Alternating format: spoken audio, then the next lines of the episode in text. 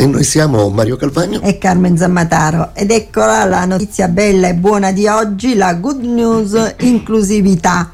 Una coppia di alpinisti negli Stati Uniti raggiunge la vetta dell'Everest, i primi al mondo. Sì, è il fulcro della notizia è che sono alpinisti sordi, ed è la cosa più bella. Sì, perché Saina e Scott sono appunto una coppia di alpinisti sordi, insieme quest'anno hanno raggiunto la vetta dell'Everest e sono diventati, come dicevamo, i primi alpinisti sordi al mondo a riuscirci. Sì, è la coppia originaria del Maryland negli Stati Uniti, ha trascorso 2 mesi con gli Sherpa, sapete, i portatori, no? Che aiutano gli alpinisti sull'Everest, e hanno imparato a comunicare con tutta la comunità in modo efficace, con il loro linguaggio dei segni, insomma, come sappiamo, e dimostrando che una disabilità non pone alcun limite alle esperienze che si possono fare nella vita. Sì, perché la lingua dei segni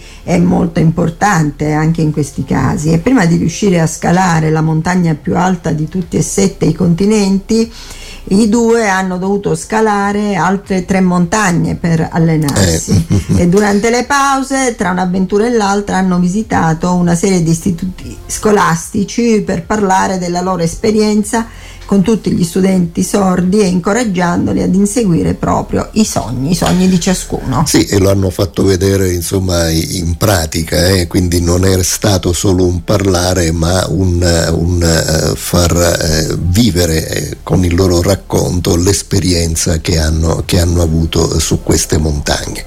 E la coppia, intervistata dalla stampa locale, ha affermato: tutti i giovani con cui abbiamo comunicato hanno dei sogni, c'è chi vuole diventare un medico, chi un astronauta e chi un avvocato.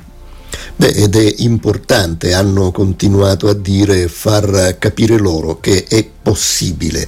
Bisogna iniziare con i bambini per instillare, cambiando il mondo, insomma, per instillare dentro di loro una convinzione e fargli comprendere che cosa, la cosa forse più importante. Sì, le possibilità che hanno a disposizione sono proprio infinite. Sì, è vero. Potremmo dire con un sorriso che anche attraverso il linguaggio dei segni si possono realizzare i propri sogni. Sì, anche la lingua dei segni è quella che comunica. È vero, è vero. Bene, riflettiamo su questo.